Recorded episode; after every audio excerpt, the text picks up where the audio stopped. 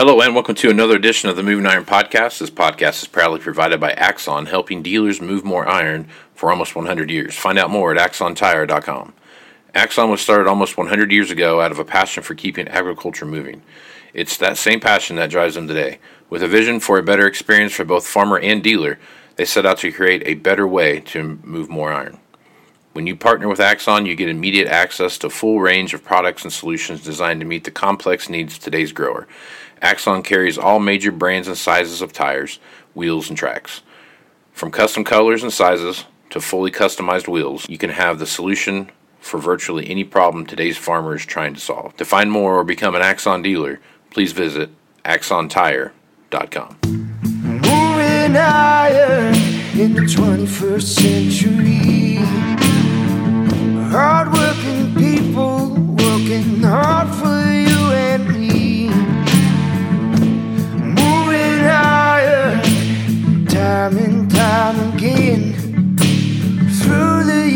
You'll find us here.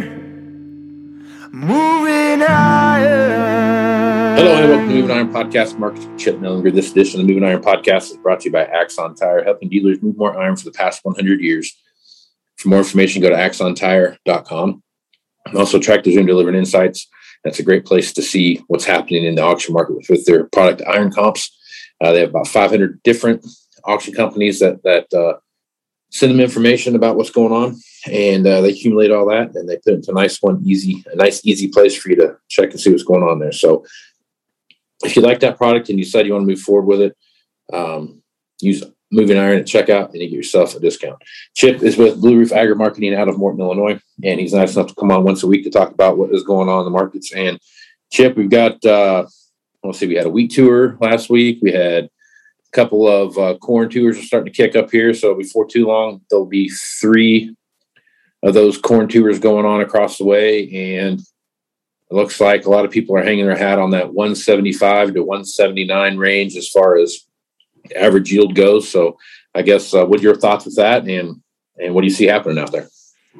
Yeah, we've had some really choppy trade here, Casey, and you know, part of it is uh, outside markets, uh, like you said. Part of it is just a, a general weariness. Man, this market is worn out. You know, I mean, we've had a starting with the uh, Brazil second crop corn. You know, several months ago, we've been in a weather market for like three months now. It seems like, and these weather models just they flip flop every six hours, and the market is just worn out. And so, you know, on the up days, on the down days, open interest, meaning the total number of contracts out there, seems to shrink. So we're just kind of losing interest um, in chopping people up. That's not all bad, right? Because the market's trying to fight out, all right, what's the demand going to be? What's the size of the crop going to be? The next five or six weeks weather is still going to matter in August and, you know, maybe first week or 10 days of September, um, especially on the beans. So we're kind of transitioning, in my opinion, from here's what the supply is. You kind of nailed, I think the market's thinking, you know, are just maybe just a touch below trend line yields on corn uh, maybe at slightly below on beans, but that's still up in the air with August weather. But then you have to figure there's a lot of things going on in the world with the Brazil second crop corn situation, the drought down there. That crops end up way less than expected. Drought in Canada, drought in the Dakotas. Uh, there's dry weather in in Russia. Their wheat crop is shrinking, and so the the world stock situation for corn, beans, wheat is shrinking, and we're the only source for corn and beans for sure. And we're very competitive in wheat for the next six to nine months. And and so I think we continue with this sloppy trade. But big picture, I think we're kind of starting to develop, you know, what should be a demand led bull market as you go forward, particularly post harvest and on into winter and early spring of uh, next year. Okay. So as you're looking at those outside markets, talk about Brazil for a little while and what's happening there. I mean, it seems like there are um, numerous reports that come out there that we're every day that they're they've lowered the you know the estimated corn crop and and same with a little bit in Argentina a little bit you've seen that but they've also had a pretty strong run in wheat but I guess as you take a look at at what's going on in Brazil do you really think that there's much the more there that could really overall affect the uh, overall trade? That's going to be a, a, big shock to anyone, or do you feel like it's going to have to be more wait and see uh, what happens with our crop, and then throw that on top of what's going on in Brazil? Well, I think the Brazil thing is still a work in progress, um, uh, and it just continues to shrink. Right? I mean, we had the a firm uh, it was yesterday or day before that came out and they were estimating the export situation in Brazil, and they came out with 17 million tons. That was 18 million tons below a year ago. And so, put that in perspective, that's uh, somewhere around 900 million bushels. Uh, it's a big deal. It's a big deal. And, and, and it's you know they don't even know the final size of that crop. That's just an estimate at this point. Wouldn't surprise me if that doesn't shrink as you go forward. Uh, there's even been some talk that you know it's possible they could uh, actually import some corn from the United States into Brazil. So, you know, I think that's still a dynamic, uh, ongoing situation. Um, you know, it's very dry in Argentina. There, uh, you've you've also got a a port strike, not a port strike, a trucker strike in Argentina. They're having to um, offload, uh, rail in beans and top off, um, you know, barges and, and ships because it's so dry there. Their their main river is like lowest on record, and so they can't load those ships as full as they would normally with higher water. And so the truckers have a little bit of uh, leverage right now. So you got trucker strike in in Argentina. Uh, so dry weather there. That doesn't just get fixed overnight, right? Some of that's flows in from Brazil, but you know, point being, you've had some really erratic um, weather, weird weather in the southern hemisphere, and you know, as we go to harvest, they're going to start getting ready to plant. And it's less than ideal right now. The market's not talking about that yet. It's very rare you have a back to back weather problem in the southern hemisphere, but you know, that's a possibility this year. Uh, this Brazilian situation has been really weird. So you got weather thrown in there. You've got drought in Canada. That's yeah. still ongoing. Um, that makes uh, a difference on the world feed grain situation. You know, they raise oats up there. They raise uh, spring wheat. Uh, you know, a lot of different crops up there. They've already imported a little corn from us, uh, which is a little bit odd and so you know this thing is is is shrinking up as far as the stocks we're definitely on a downward swing in particularly feed grain stocks wheat corn and, and other minor feed grains and it's been a while since we've seen that the world demand is still pretty strong and you know that's a good combination of being in uh, that's where you want to be positioned with the uh, only country with those stocks when the the rest of the world's hungry. So that's the way it looks right. like it's kind of shaping up here. It doesn't mean you can't go lower. Um, but I think anything lower, you know, maybe into harvest is is going to be temporary because when you have these weather situations, the drought in Brazil, drought in uh, Canada, northern plains, it takes people, end users in particular, by surprise. And I don't think there's enough coverage in there. And so I think they're waiting. The demand hasn't been real great because I think they're waiting and hoping with bated breath that the market drops into harvest and they get a chance to buy some stuff at a at a cheaper level than where it's at today. They right. may or may not get their you know their hope, but I think that's right. what's going to happen. And you know, the last two weeks now on Thursdays, our export sales have been pretty good on new crops. So you're you're at the stage in the calendar where that demand starts shifting back to us, and it's right on time, and it you know just kind of is slowly building. We sold some beans this morning, 300,000 tons of beans unknown. So our demand's starting to pick up a little bit. And it, it, it almost, I think, eventually is going to kind of overwhelm even what the supply is. Uh, because I don't think we have north of a trend line yield in, in corn. I don't think that's possible given how dry it is. I think we'll struggle to be north trend line in beans, but the next few weeks will still tell. So if we end up a little bit below trend line and this demand stays strong, it just tightens things up up even further. And uh, you know, I don't want to get too bulled up, but um, you know, I think there's way more upside risk than than downside.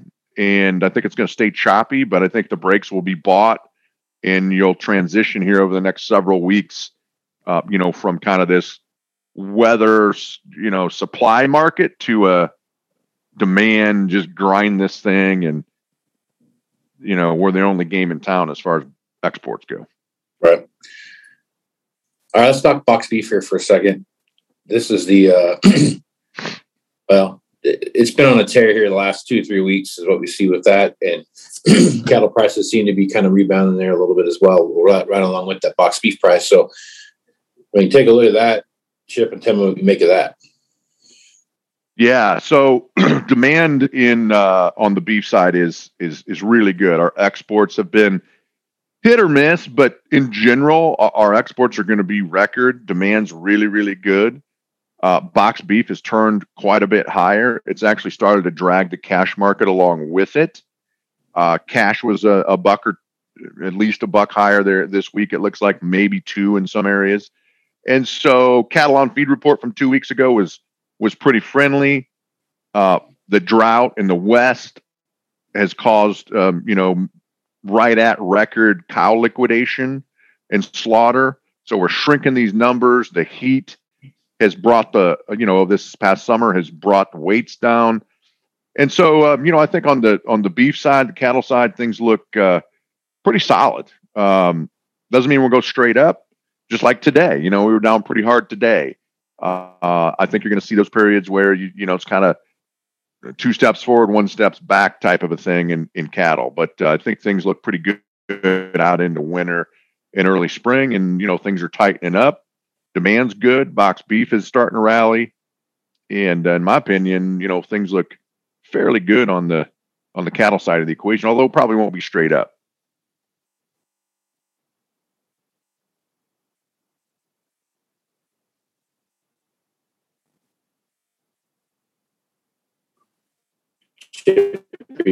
There. Casey, you really garbled on me.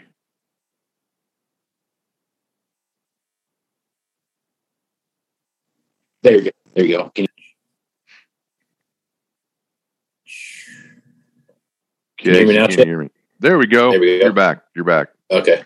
All right. Sorry about that. All right. No problem. All right. So now let's take let's talk about uh jump back in here now. All right.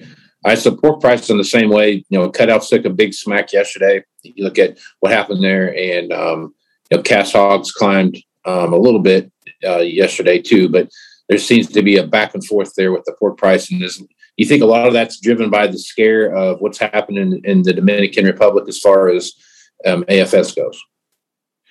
Uh, I think I think it's not helping for sure. Um, you know, that's pretty close to home, right. and so you know, hopefully it doesn't come here. Uh, but I, I think we're still have a little bit of PTSD as far as that uh, announcement uh, of African swine fever in uh, in the Dominican Republic. And I think some of this is is calendar related too. You know, we're here in the first week in August. You look uh, at the last thirty years, and that's a lot of times uh, about the peak in the in the cash hog market. You saw the you know the cutout really implode yesterday. And so i think some of this is kind of seasonal calendar based selling now that the difference is you know we're still struggling with some disease issues here of our of our own. I don't think we straightened out the PRRS situation. You've got you know the lean index sitting here about 112 and october hogs at a little over 87 so don't know that there's a ton of downside in here, but at least from where we're at on the calendar and the and the cutout heading lower and you know this ASF scare in Dominican Republic gives the market a good excuse to to have sold this most recent rally. And you know again I don't know that it's got a lot of legs you know ten dollars to the downside necessarily but for the time being um, you know we, are seeing some pressure. I, I think we got about four days left I believe on the on the August contract, which is sitting at 109.50 roughly, versus the lean index at you know somewhere 112 or just south. So once the August gets off the board, let's just say you take a little bit off the lean index and it's sitting at 110. Well, you got October hogs sitting there with a you know 20 plus dollar discount. So I think that that will help support us a little bit, um, especially if this thing breaks a little further. But lot of volatility there uh, in, in the hogs recently. Limit up, limit down. I think that'll probably continue, unfortunately. Yeah, uh, a lot of crazy stuff going on right now. Uh, a lot of things, a lot of movement plan in place, Chip. So folks want to reach out to you and get more information about what you guys do at Blue Reef Agri Marketing. What's the best way to do that? Yeah, best way is call us at the office 309 550 7213. We'd love to chat with you. Uh, you hit the nail on the head. Uh, extremely important to have a plan and execute on that plan. And, and, you know, you can't use the volatility to your advantage if you don't have a plan and execute on it. So uh, we'd love to chat with you. Right on. Well, I'm Casey Seymour with Moving Iron Podcast. Make sure you check me out on Facebook, Twitter, and Instagram. That's where you're going to find the latest editions of the Moving Iron Podcast. Also, go to movingironllc.com and you'll find all the entire library of the Moving Iron Podcast, as well as any blogs I have written will be posted there as well. Um, Moving Iron Summit's coming up here in Nashville, Tennessee. That you have about, I don't know, probably about a week to kind of make that decision if you want to come to that. And if you want to come to that, check that out on movingironllc.com and you'll be able to see um, agendas, speakers, uh, hotel and, and meeting registration information, uh, as well as um, all the different sponsors and stuff that'll be part of that. So make sure you check that out. Get any questions about that? Hit me up at Moving Iron Podcast, movingironpodcast.com, and I will get back to you with the information that you need. So with that, I'm Casey Seymour with Chip Nellinger. Let's go smart, folks. Out. You want to have a meaningful competitive advantage to help sell more equipment. Whether you represent the sales, parts, or management department of an implement dealership, there's a surprising amount of complexity when it comes to tire, wheel, and track technology.